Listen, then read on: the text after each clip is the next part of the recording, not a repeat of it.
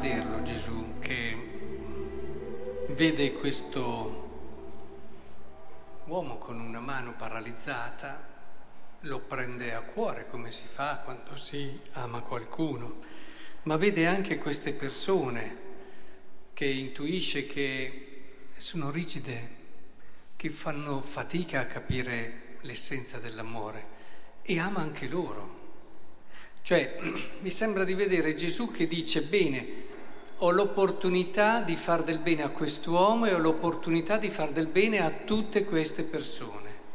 E sembra quasi che le conduca, quasi le vuole accompagnare nella comprensione di quello che è la verità della legge, l'essenza della legge. Tanto che, visto che facevano fatica a capire, allora prende quest'uomo e lo mette in mezzo, che è come dire che cos'è al centro di tutto se non la persona.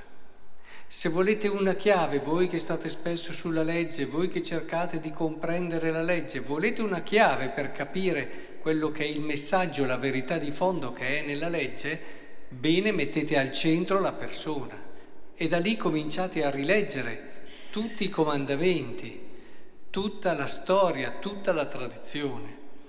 E, e poi glielo dice, e poi glielo dice, cioè è come se dice, fa dei gesti e poi glielo spiega anche.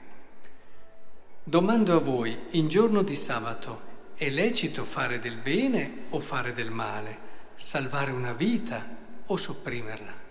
Glielo spiega anche.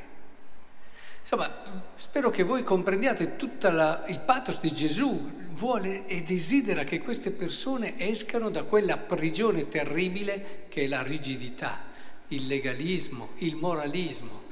Voglio che escano e respirino un'aria nuova, perché questa è l'aria della buona novella, questa è l'aria del Vangelo. E guarisce questa persona perché, come ho detto, vuol bene anche a questa persona e vede in questa opportunità, sapete che spesso i miracoli hanno un valore anche rivelativo, di verità molto più profonde, anche più spirituali in tutto il Vangelo, cioè, non so, ridare la, la vista a un cieco dove il Signore poi ne approfitta per parlare di Lui che è la luce o risuscitare un morto e parla di Lui che è la vita eccetera. E anche in questo caso questo miracolo ha quel senso di aiuto, di, come dire, un'opportunità nuova data a questi scribi e farisei. E abbiamo visto però l'esito.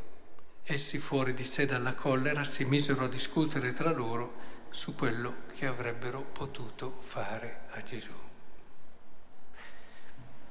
Oh, gliel'aveva spiegata bene, ma ha garantito che non c'è peggior sordo di chi non vuol sentire. E questo ce lo dice il detto, ma è la vita che ce lo insegna.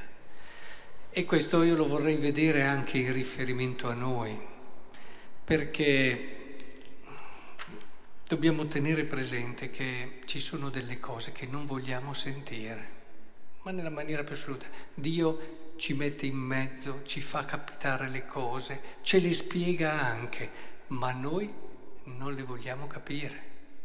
Non le vogliamo capire. Io credo che la più grande conversione che dobbiamo chiedere tutti i giorni al Signore è di non essere prigionieri delle nostre... Eh, dire idee non mi piace perché le idee sono una cosa buona, però di quello che è il rivestimento eh, di quella verità, perché la verità sapete che va ben oltre le nostre idee. E noi ci chiudiamo lì, ci blocchiamo lì e siamo prigionieri tante volte, chi di una cosa, chi di un'altra, non c'è disponibilità, non c'è apertura di mente, non c'è apertura di cuore si rimane legati, c'è chi rimane legato a un passato, chi a una tradizione, chi si è sempre fatto così, chi ha una impostazione che corrisponde di più a una sua sensibilità, chi eccetera. Lì ognuno ha le sue cose, ma se chiediamo insieme questa conversione della mente e del cuore, a lasciare che questo lievito nuovo, che, che ci sia questa possibilità di qualcosa di nuovo nella nostra vita, ma non immaginate quanto ancora possiamo andare avanti, capire, comprendere del mistero di Cristo. Non abbiamo mai finito. E invece di chiuderci in quelle che possono essere cose anche belle, ma spesso sono eh, ridotte e normalizzate dalla nostra mente. E intendete bene, eh, aiutare la persona, mettere al centro la persona, vuol dire tutto fuorché giustificarla se sbaglia. Abbiamo chiaro questo. Eh? Se volete far del male alle persone non ditele mai quando si sbagliano. Non diteglielo. Semplicemente attenuate tutto, giustificate un po' tutto, dite siamo tutti fragili, ma le cose vanno dette. Avete sentito San Paolo nella prima lettura?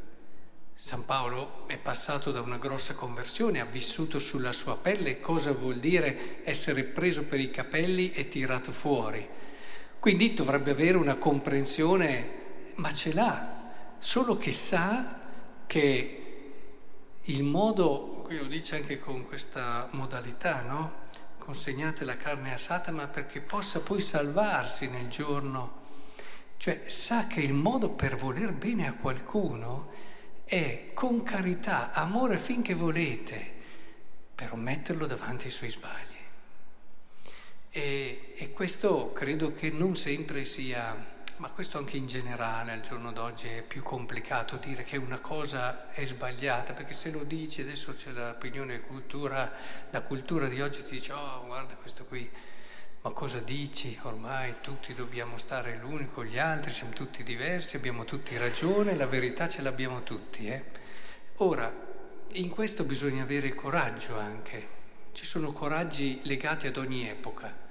Ecco, nella nostra epoca il coraggio di affermare quando ci sono delle cose sbagliate e quelle che sono le vere cose che possono fare bene alla persona che non vuol dire giustificarla sempre. Questo è il grosso fraintendimento di oggi. Mettono al centro la persona e far del bene alla persona vuol dire che va tutto bene. Qualsiasi cosa che lei vive, qualsiasi cosa che lei fa, qualsiasi cosa che lei sente, perché sente così, va bene. No, non funziona così. Il bene della persona è camminare insieme verso la verità e aiutarla anche ad arrivare alla verità. È chiaro che non c'è nessuno alla verità, però insieme dobbiamo camminarci in questo e abbiamo dei riferimenti precisi che il Signore ci ha lasciato in modo saggio, perché Lui sapeva che donarci anche una chiesa e un magistero poteva farci del bene, perché conosce l'uomo e sa come siamo fatti. Quindi ringraziamo Dio se abbiamo dei riferimenti che ci possano aiutare a amare il prossimo aiutandolo a trovare quella verità che lo renderà libero.